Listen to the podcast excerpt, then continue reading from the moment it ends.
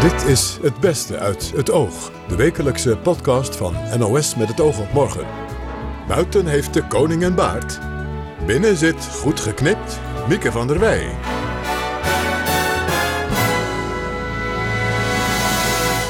Ja, hij is er weer hoor. De podcast met de beste gesprekken van de afgelopen week uit Het Oog. De biografie van primatoloog Jan van Hooff is uit. En wij spraken hem over zijn levenswerk, dat is het onderzoek naar mensapen. Maar we begonnen het gesprek met de Slag om Arnhem. Die heeft hij nog meegemaakt. En dan zag je er allemaal die witte paddenstoeltjes uitkomen. Maar ook die zwarte plofwolkjes. En dan wist je, er werd geschoten, afweer geschud. Straks een gesprek met Maureen Peters, de kleindochter van een zwarte Amerikaanse soldaat die 75 jaar geleden met het Amerikaanse leger Limburg bevrijdde. Ze weet maar weinig over hem. Mijn oma heeft daar weinig over verteld. Een generatie van schaamte. Het was een blanke vrouw die in de naoorlog een donker kindje kreeg. En er werd niet veel over gezegd. Maar eerst de moord op strafrechtadvocaat Derk Wiersum. Die leidde deze week tot verbijstering en schrik, maar ook tot maatregelen. Herman van der Zandt sprak de avond na de moord met misdaadverslaggever Jan Meeus en met strafrechtadvocaat Sidney Smeets. Volgens Meeus is Nederland veel te naïef geweest.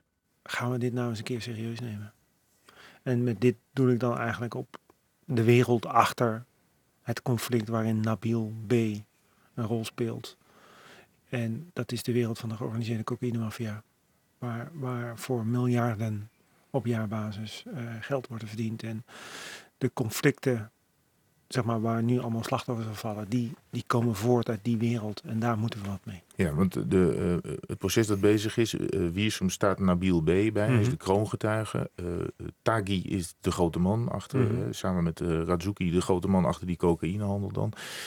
Is voortvluchtig, is niet te grijpen. Dit soort de moorden die mm-hmm. hij heeft gepleegd zijn moeilijk te bewijzen. Die kroongetuige is cruciaal. Mm-hmm. Vorig jaar de broer van de kroongetuige vermoord, nu de advocaat. Jij zegt, dit is niet te stoppen, dit is een optelsom. Dit zit er ook wel aan te komen.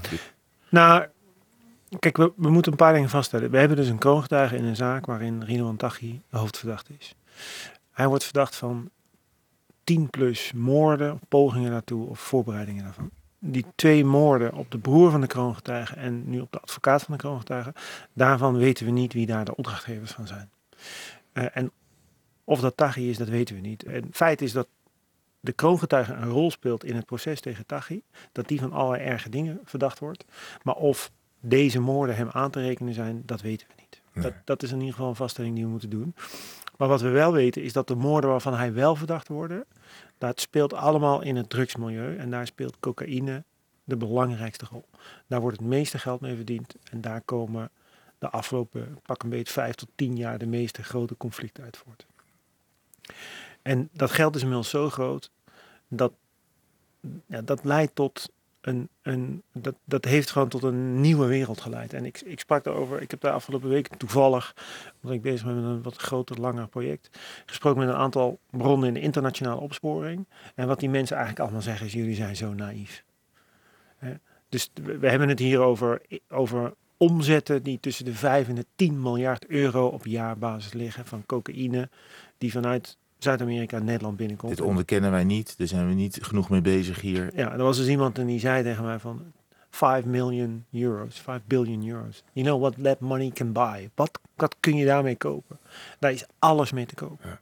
En dat is dus van jongens die dit soort moorden plegen, tot het corrumperen van de hoogste ambtenaren, tot het alles kan. Ja. En wij realiseren ons de impact van dat geld niet. Dat is eigenlijk de boodschap van die mensen die ik gesproken heb de afgelopen weken. Als we even terugkeren naar het proces van nu. Mm-hmm. Meneer Smeets, zo'n proces, kan dat nu gewoon dan door?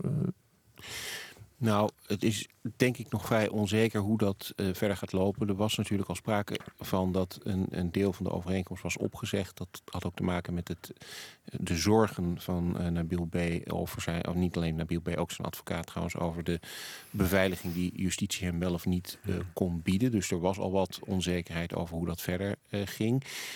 Ik kan me ook voorstellen dat bij zowel het Openbaar Ministerie als de rechtbank er natuurlijk zorgen zijn over wat er nu is gebeurd en in hoeverre dat ook misschien wel noodzaakt dat er nader onderzoek plaatsvindt. Dat men ook wil weten of er nou wel of niet een verband is met wat er gebeurd is met die zaak. He, dat werd al terecht gezegd. Dat weten we natuurlijk nog niet.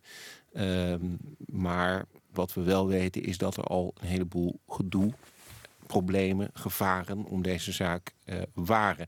Niet alleen de broer, maar ook Derk zelf heeft dat natuurlijk al eerder wel aangegeven, dat hij bedreigd werd, dat er zorgen waren over of politie en justitie dat wel voldoende konden oppakken. Ook natuurlijk de vraag, als politie en justitie dat dan wel oppakken, ja, wat voor leven heb je dan nog? Hè? Want zo'n beveiliging, persoonsbeveiliging, maar ook een beveiliging van kroongetuigen, dat is zeer, zeer ingrijpend. Dan kun je eigenlijk niet meer normaal leven en je gezin ook niet. En dat zijn denk ik allemaal dingen die toch wel, kan ik me voorstellen, ook voor de rechtbank onderwerp van discussie zijn, om toch eens te kijken van ja, hoe moeten we verder met deze zaak? Wat kunnen we met deze? En natuurlijk een vraag voor u en de uwe. Zeker. Ja. Wie wil dit? Wie wil deze klus op zich nemen? Nou, dat is een hele lastige vraag om meerdere redenen. De eerste is de reactie die ik vandaag ook van veel confrères heb gehoord, is dat we eigenlijk allemaal zeggen van ja, kijk, we gaan ons nu niet door een gek of een aantal gekken die zoiets vreselijks doen, zodanig laten intimideren dat advocaten geen kroongetuigen meer willen bijstaan. Dat kan niet het effect van deze zaak zijn, want dan krijgt degene die dat doet natuurlijk precies wat hij wil. En nogmaals even vanuitgaande dat dit met deze zaak te maken heeft.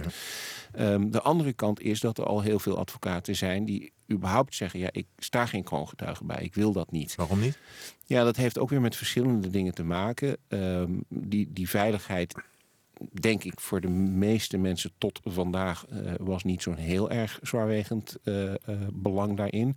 Maar wel dat de figuur van de kroongetuige natuurlijk een inherent problematische is. Het gaat om iemand die zelf vaak ernstige strafbare feiten heeft gepleegd, die vervolgens in ruil voor een verklaring daar strafkorting of in ieder geval goed mee wegkomt, om maar even heel kort op de bocht te zeggen, want het is natuurlijk veel complexer, die regeling. Mm-hmm. En er zijn toch veel strafrechtadvocaten die zeggen, ja, als ik naar mijn eigen praktijk kijk, de mensen die ik bijsta, dan is dit problematisch als ik iemand ga bijstaan die eigenlijk bezig is om samen te werken met justitie. En dan niet zozeer zit het probleem in het feit dat iemand dingen vertelt die justitie niet mag weten, maar meer in het gegeven van hoe betrouwbaar is dat eigenlijk. Mm-hmm. Hè? Als iemand in ruil voor het feit dat zijn ernstige strafbare feiten niet bestraft worden of minder bestraft worden, een verklaring gaat afleggen, ja, dan komen er toch wel wat vraagtekens over de betrouwbaarheid. Dus er zijn veel advocaten, strafrechtadvocaten, die zeggen van ja, die praktijk wil ik niet. En na zo'n geval als vandaag, dan dat hoor je ook wel, dat mensen dan zeggen, het is maar inderdaad de vraag wie dat nu moet oppakken, want daar zit natuurlijk niemand echt op te wachten. Jan Meeus, je maakt je zorgen over de ondermijning door bijvoorbeeld de cocaïnehandel, door de cocaïne-maffia, zoals het genoemd wordt. Zie jij dit deze aanslag als een keerpunt? Dat zou kunnen. Kijk, die beveiliging is natuurlijk noodzakelijk, maar dat is ook een pleister. En uiteindelijk moet je die wond openleggen, je moet schoonmaken en je moet iets fundamenteels gaan doen. En ik mag hopen, de tragiek is dat eigenlijk de dood van die broer van die kroongetuige had natuurlijk de ogen moeten openen. En we zijn 1,5 jaar verder en we constateren dat eigenlijk niet gebeurd is. En dat de minister vandaag aankondigt, ik ga de commissie voor terreur en beveiliging erbij halen. Vorig jaar heeft in NRC-Handelsblad een bericht gestaan over het feit dat er plannen waren om officier van justitie Koos Plooi te laten liquideren. Mm-hmm. Speelt in hetzelfde dossier. Ik dacht in alle eerlijkheid toen van niemand gaat het mij bevestigen, maar dit is het moment dat de AIVD, de Veiligheidsdienst. Hier moeten de alarmbellen afgaan. Hoe staatsondermijnend wil je het hebben?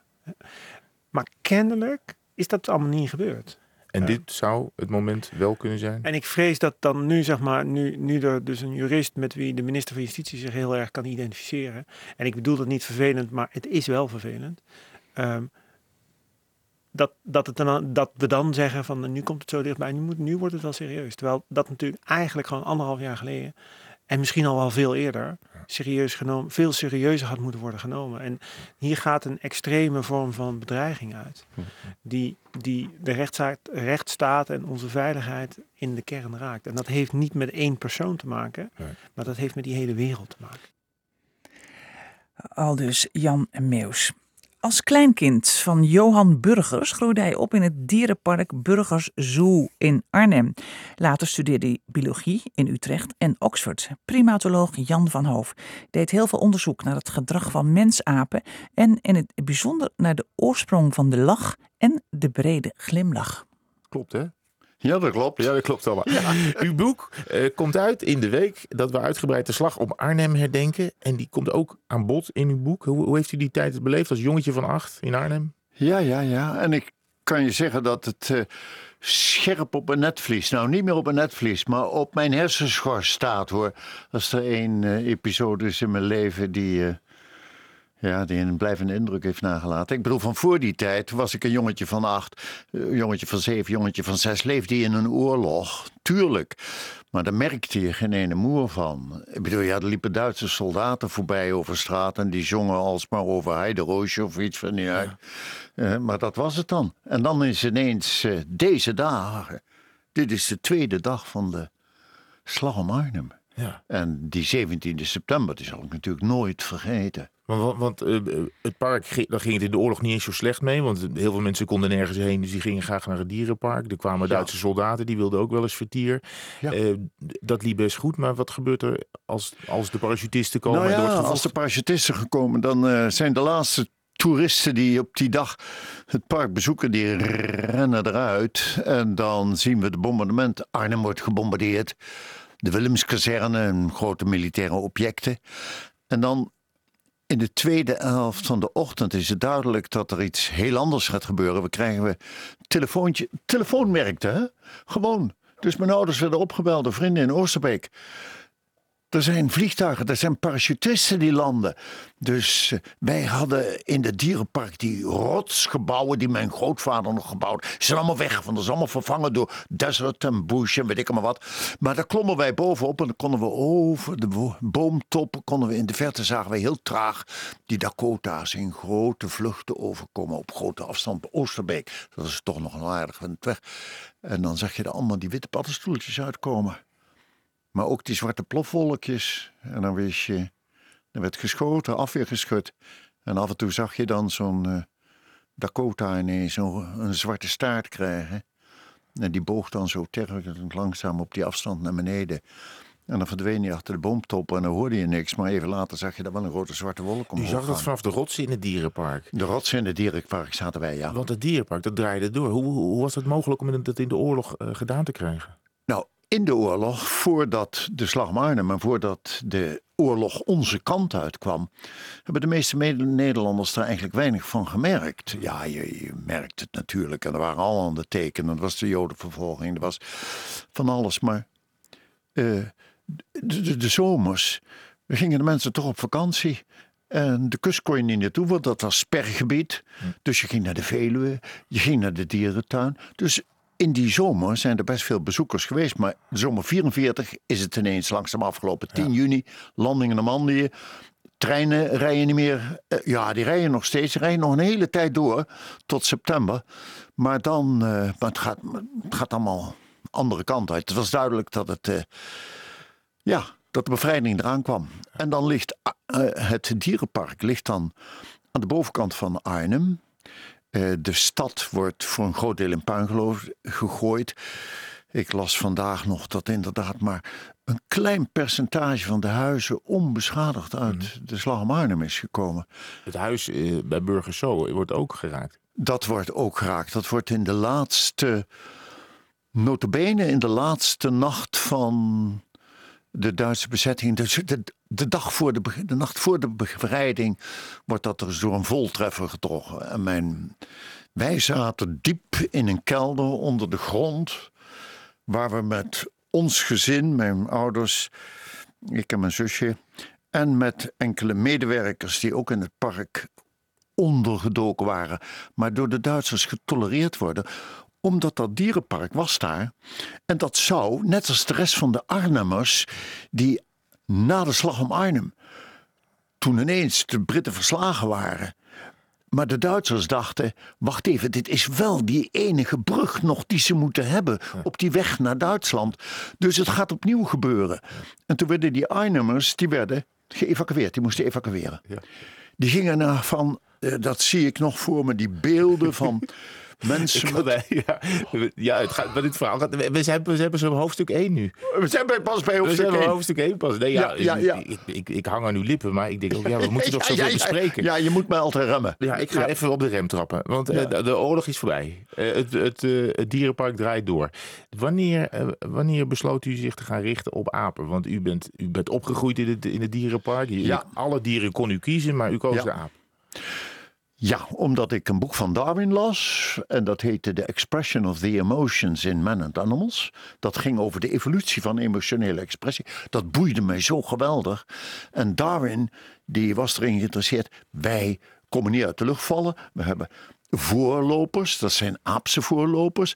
Ons gedrag is ook niet uit de lucht komen vallen. Ga kijken naar die anderen. En het expressiegedrag was voor hem ongelooflijk belangrijk. Voor hem wel, maar dit was toch wel relatief nieuw om te gaan kiezen om het gedrag van een dier te gaan bestuderen, wat u wilde. Ja, maar dat deed Darwin ook. Darwin die keek naar apen en naar andere dieren, hoe expressiegedrag kan. En ik was daar zo door geboeid. Ik wilde dat voorzetten. Er is een hele tijd dat daar niks op dat gebied niets gebeurde. En ik kon toen bij de Nederlandse hoogleraar in Oxford, Nico Tinbergen, later een Nobelprijswinnaar terecht. En ik zei, ik zou graag apengedrag bestuderen. Dus daar weet ik geen donder van. Ik ken alleen maar beesten met veren en met schubben. Maar ik heb een oud-leerling en die heet Desmond Morris. Dat is een veelbelovende jongeman, toen nog een jongeman. Zeker. Die wilde jou misschien wel begeleiden in de Londense dierentuin. Daar ben ik terechtgekomen. En u komt terecht in Oxford. Het moet daar geweldig zijn geweest. U beschrijft hoe het toen ging, hoe professoren eruit zagen, hoe ze werden behandeld door iedereen. Ja. U duikt in die apen, maar u gaat ze vergelijken met menselijk gedrag. En dat valt niet altijd even lekker. Hè? Dat valt niet altijd even lekker. Zeker omdat in die jaren... Nee, de mens was een heel ander wezen. De mens is een cultureel wezen, evolutionaire achtergrond. Nee, daar hebben we niks mee te maken. Bovendien, als je zegt dat ons gedrag ook instinctieve en andere elementen en genetisch bepaald is, dan betekent dat ook dat we voorbestemd zijn, ons niet kunnen veranderen. Dat er een soort gepredestineerdheid in ons gedrag zit vanwege de genen. Nou, dat paste helemaal niet in een samenleving van die tijd, waarin de maakbaarheid van de mens, dat was de grote gedachte. En natuurlijk, de mens is maakbaar, maar binnen grenzen.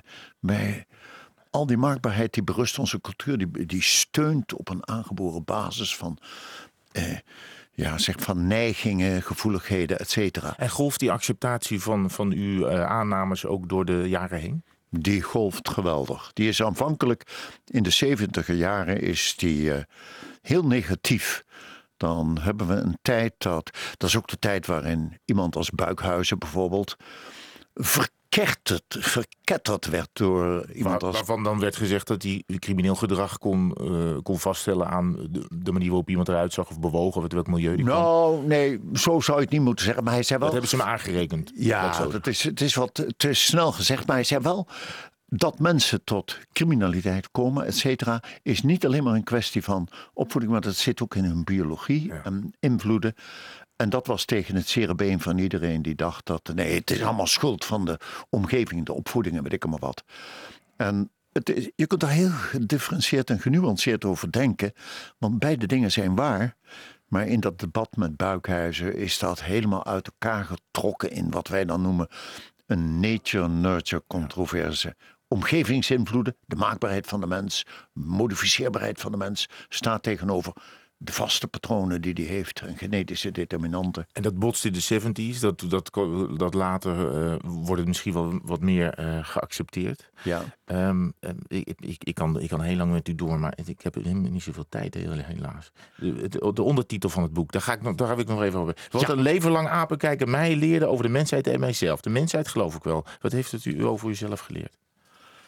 Over mezelf? God, dat is een moeilijke vraag. Dat is de ondertitel van het boek. Ja, daar staat ook de titel van het boek. Daar moet ik dus even over nadenken. Ik heb op de ondertitel niet zoveel invloed gehad, moet ik u zeggen hoor. Ja. Maar wat het over mezelf gelezen heeft... dat ik een schakel ben in een eindeloze keten van levende organismen... waarvan de mens uiteindelijk één van de vormen is, naast vele anderen. Maar dat ik het gedrag van mezelf... beter ben laten begrijpen doordat ik zie de continuïteit in al die processen door het leven heen. Ja, dat klinkt wat abstract. Nee. U wilt een lekkere pakkende... Nee, nou ja, maar u bent wel goed in pakkende quotes natuurlijk, want u weet verhalen te vertellen. En, maar nou ben ik met stomheid geslagen. Nee, dat is geen eco-probleem. Het staat ook allemaal in het boek. Nou, met stomheid geslagen is deze man volgens mij nooit. Jan van Hooff, en zijn autobiografie heet Gebiologeerd. Dat onder meer Amerikanen ons land bevrijden is bekend. Maar minder mensen weten dat 1/10 van die Amerikaanse troepen bestond uit zwarte soldaten. Marcia Luijten sprak met Maureen Peters. Zij is kleindochter van een zwarte militair. En met historicus Mieke Kirkels. Die uitlegt waarom het aandeel van die soldaten zo lang onbekend is gebleven. Dat staat nergens beschreven, maar ik heb daar wel mijn ideeën over. Op het moment dat het Amerikaanse leger naar Europa trok... gingen er journalisten mee, geaccrediteerd door het leger... maar die mochten niet schrijven over de zwarte Amerikanen in ons land. Een andere reden kan zijn dat op het moment dat Zuid-Limburg bevrijd werd... vanaf 12 september 1944... de rest van het land nog in een hele hongerwinter door moest gaan. En er is eigenlijk nooit onderzoek naar gedaan... naar die kortstondige periode dat die zwarte Amerikanen in Zuid-Limburg waren. Overigens waren er ook een aantal in Gelderland en ook een aantal in Brabant. Maar de meeste zijn langdurig in Zuid-Limburg gestationeerd geweest... En het is niet opgeschreven. Het is onopgemerkt gebleven. Nee, er was nog een sterke rassenscheiding ook in het Amerikaanse leger toen. Het was een leger wat uit 2 onderdelen bestond. 2 aparte organisaties. Het was compleet gesegregeerd. Ja. Je had de fronttroepen en je had de servicetroepen. En de servicetroepen waren die zwarte soldaten? Dat klopt, ja. Er waren overigens enkele uitzonderingen. Er waren ook... zwarte Amerikanen die in de loop van hun verblijf in Europa gevochten hebben, maar dat zijn uitzonderingen. En wat voor werk hebben zij dan gedaan in Limburg? Nou, hier was het vooral een grote bevoorradingsoperatie. Na Normandië en de slag om de Ardennen zijn er vanuit Cherbourg en Antwerpen 6000 trucks op en neer gaan rijden vanaf de havens... naar de Duitse grens, in België en in Zuid-Limburg. En daarnaast waren er aan het begin van de bevrijding van Zuid-Limburg... ook zwarte soldaten actief op de Amerikaanse begraafplaats. Dat waren de grafdelvers. De zwarte Amerikanen die in hun leven niet met witte om mochten gaan... en ze niet eens in de ogen mochten kijken, die brachten hun de laatste eer. Dus die moesten de graven graven in Margraten, zegt u. Klopt. Maureen Peters, wat deed uw opa in Limburg? Want dat was zo'n zwarte soldaat. Wat is er bekend over hem? Voor mij niks bekend en voor mijn moeder ook niet. Dus dat is voor ons een grote onbekende. Oh, en hoe heeft hij uw oma leren kennen? Geen idee. Mijn oma heeft daar weinig over verteld. Een generatie van schaamte. Het was een blanke vrouw die in de naoorlog een donker kindje kreeg. En er werd niet veel over gezegd of gesproken of... En mevrouw Kirkels, is dat exemplarisch voor die zwarte soldaten in Limburg en de kinderen die ze verwekt hebben? Van de circa 25 die ik heb gesproken, van 12 van hen heb ik een levensverhaal opgeschreven in het boek Kinderen van Zwarte Bevrijders. Er is er maar 1 van die 12 die zijn opa heeft leren kennen. Dat was toen ja, eigenlijk bij toeval dat ze een adres gevonden hebben, omdat dat een persoon was die wat langer in een dorp gestationeerd was geweest. Maar je moet je voorstellen, ze waren er maar even. En er waren bevrijdingsfeesten, die waren for whites only. En wat deden die zwarte jongens die er waren? Die gingen ook vieren, want ze werden door de Limburgers wel met open armen en als bevrijders ontvangen. Maar dat waren, ja, kortstondige relaties in, ja, een beetje in de buitengebieden. Ja, en u heeft wel onderzoek kunnen doen naar die zwarte bevrijders. Waar heeft u die informatie dan gevonden? Het meeste komt uit archieven in Amerika. Heel veel via internet. En ik heb ook heel goede hulp gekregen van de Nederlandse ambassade in Washington. En van de Congressional Black Caucus Foundation. Die hebben ook geholpen met het naar buiten brengen van de zoektocht waar ik mee bezig was. En waar we overigens nog steeds mee bezig zijn. U gaat nog door met het zoeken van connecties, hè? Mevrouw Peters, nou, uw moeder, Rosie, zij was dus een van de eerste, dat vertelde u al, die opgroeide met een afwijkende huidskleur, hè, in dat hele witte, katholieke Limburg. Ja. Hoe was dat voor haar? Welke gevolgen heeft dat gehad? Nou, ze is in haar jeugd vaak uitgescholden, op weg naar school.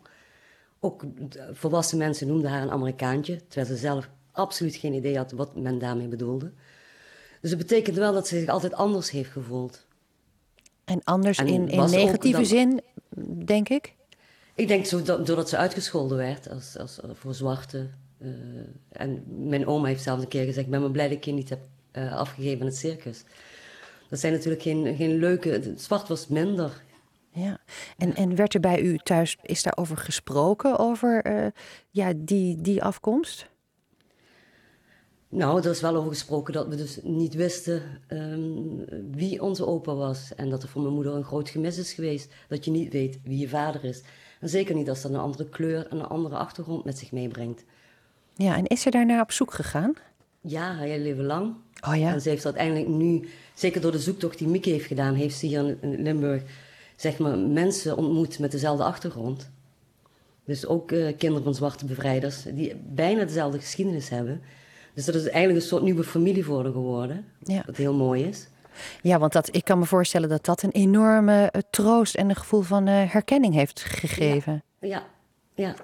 Zeker omdat ze dezelfde verhalen delen. Niet allemaal. Er zijn ook wat jongens die toch een iets andere geschiedenis hebben dan de meisjes. Dat heeft natuurlijk ook met het verschil nog te maken dat meisjes toch ook nog in die tijd nog wat minder waren en naar de huisartsschool moesten. En ook wel verschillend wat voor soort vader ze getroffen hebben. Vaak kregen ze een stiefvader. Omdat zo'n moeder toch alleen achterbleef met een kindje. En sommigen kregen een goede stiefvader, anderen iets minder goede stiefvader. Ja, dus dat heeft allemaal nog enorm verschil gemaakt. Maar voor uw moeder waarschijnlijk heel belangrijk geweest. En mevrouw Kirkels, 75 jaar geleden begon dus die bevrijding van Limburg. Met die feesten. Was het voor die zwarte soldaten? Je zegt, die mochten niet aan die officiële feesten deelnemen. En die waren dus... Ja, waar zaten die dan? Van de mensen die ik geportretteerd heb... van een aantal weet ik dat ze in buitenwijken of in achterbuurten woonden. Maar er waren er ook die van gegoede komaf waren. En ik weet van één verhaal, Ed Moody, dat bij hun in huis 4 vrachtwagenchauffeurs zaten die aan die bevoorradingsoperatie werkten. En die werden daar met open armen ontvangen, maar dat was ook in een buitenwijk van Maastricht. Ja, en hebben ze nu, zeg maar, zoveel jaar later, hebben ze de eer gekregen die ze verdienen? Nou, het is zo dat in 2009 heb ik voor het eerst over een zwarte grafdelver een boek geschreven. Nou, dat was toen groot nieuws. En toen bleek dat niemand daarvan afwist. En 10 jaar later...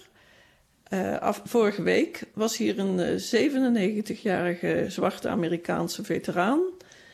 En die heeft de hand van de koning en de koningin mogen schudden. En hij zei, I feel great, I feel like a king. En dus dat was eigenlijk een enorme breekpunt, ook voor u? Absoluut. Dat was, die grafdelver Jefferson Wiggins, die ontdekte destijds hier in 2009... dat niemand hier iets wist van de segregatie in het Amerikaanse leger.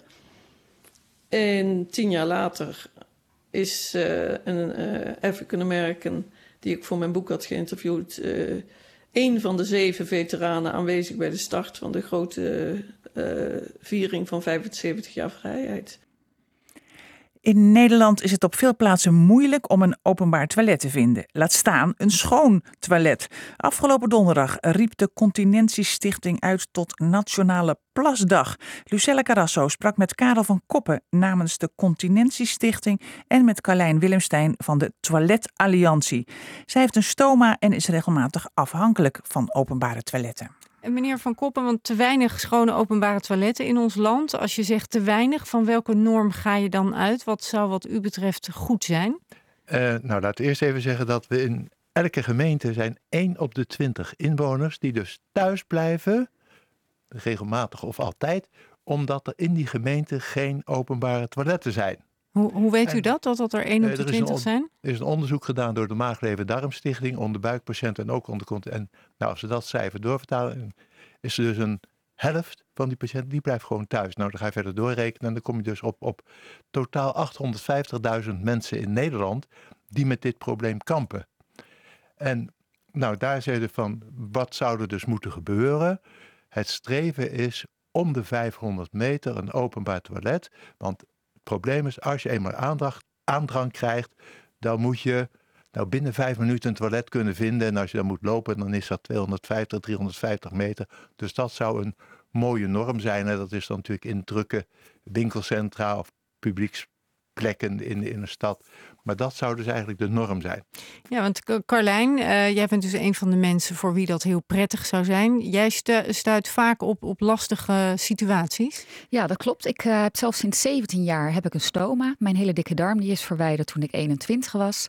Sindsdien ben ik vrijwilliger bij de stoma-vereniging. En ik bemerk dus niet alleen voor mijzelf dat het noodzakelijk is om een toilet bij de hand te hebben. Maar ook voor heel veel buikpatiënten, maar eigenlijk gewoon voor iedereen. Ook voor de moeders met kleine kindjes, voor de wat oudere mensen, voor mensen met incontinentie. Eigenlijk gewoon voor iedereen. Hartpatiënten, die dus ook vaker naar de wc moeten. Ja, omdat ze plaspillen ook misschien hebben. Ja, dat soort dingen. Dus het, en ja. Ik denk dat het tijd is dat we met z'n allen in Nederland daar op een andere manier naar gaan kijken. Want het is een basisbehoefte. En hoe kan het toch dat we in iedere woonwijk wel denken aan een toilet voor honden op de hoek van de straat, maar niet aan een toilet gewoon voor onszelf, onze eigen burgers. Wat zijn zo al reacties als u ergens naar binnen gaat, een café of een winkel? Want dat moet je dan doen, gedwongen. Van mag ik hier naar de wc? Ik moet wel zeggen, de afgelopen 2 jaar zie ik het heel erg positief veranderen. Mede dankzij de Toiletalliantie en de Hoge Nood App. Daar kunnen we het misschien straks ook nog over hebben. Maar voor die tijd werd er eigenlijk heel vaak nee gezegd. En dan kom ik binnen als jonge vrouw. Aan de buitenkant zie je natuurlijk niet dat ik iets mankeer. En dan wordt er al gauw gezegd, nee hoor, dat kan hier niet. Loop maar even door.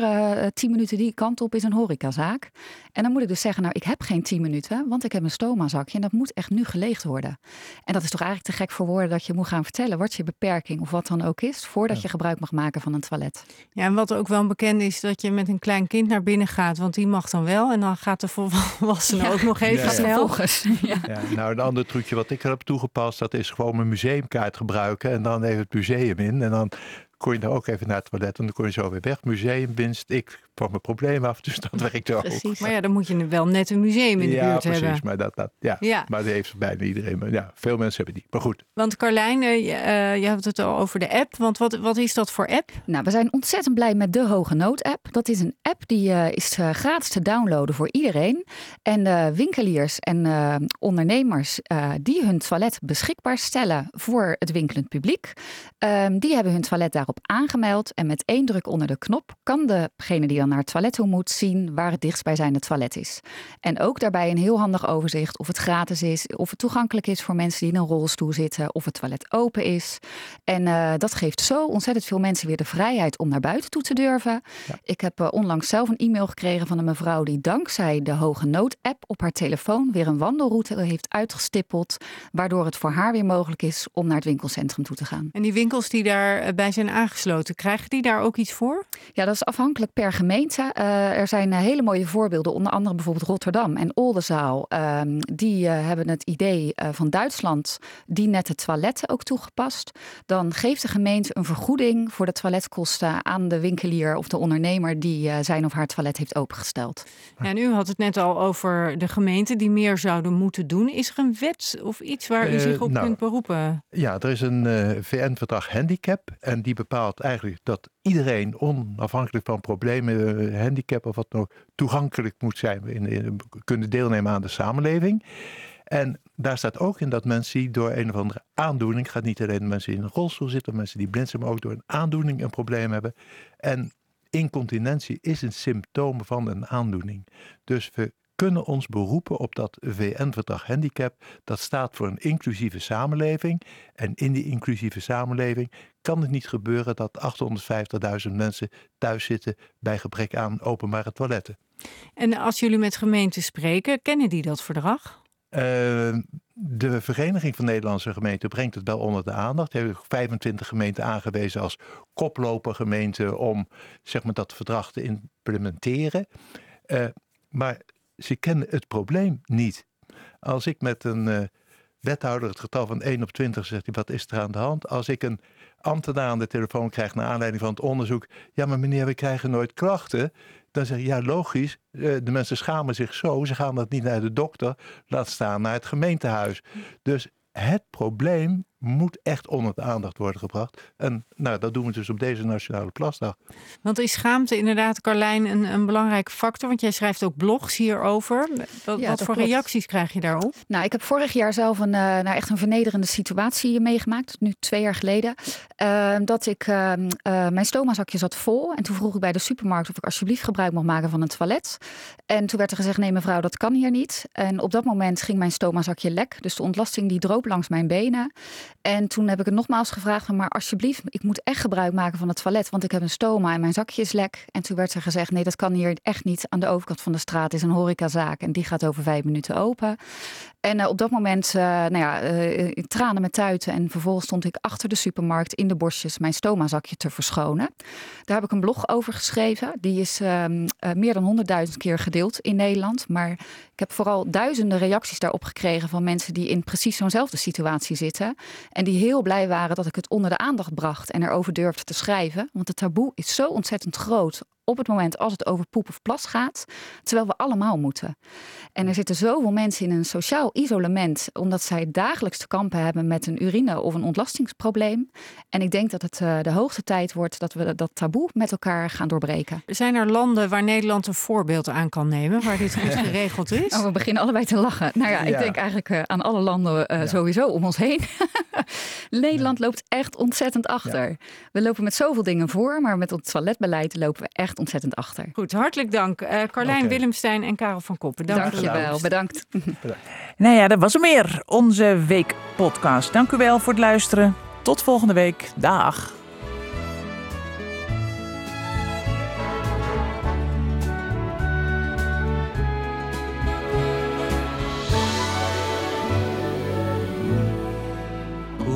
Nacht, Freunde, es wird Zeit für mich zu gehen. Was ich noch zu sagen hätte, dauert eine Zigarette und ein letztes Glas im Stehen.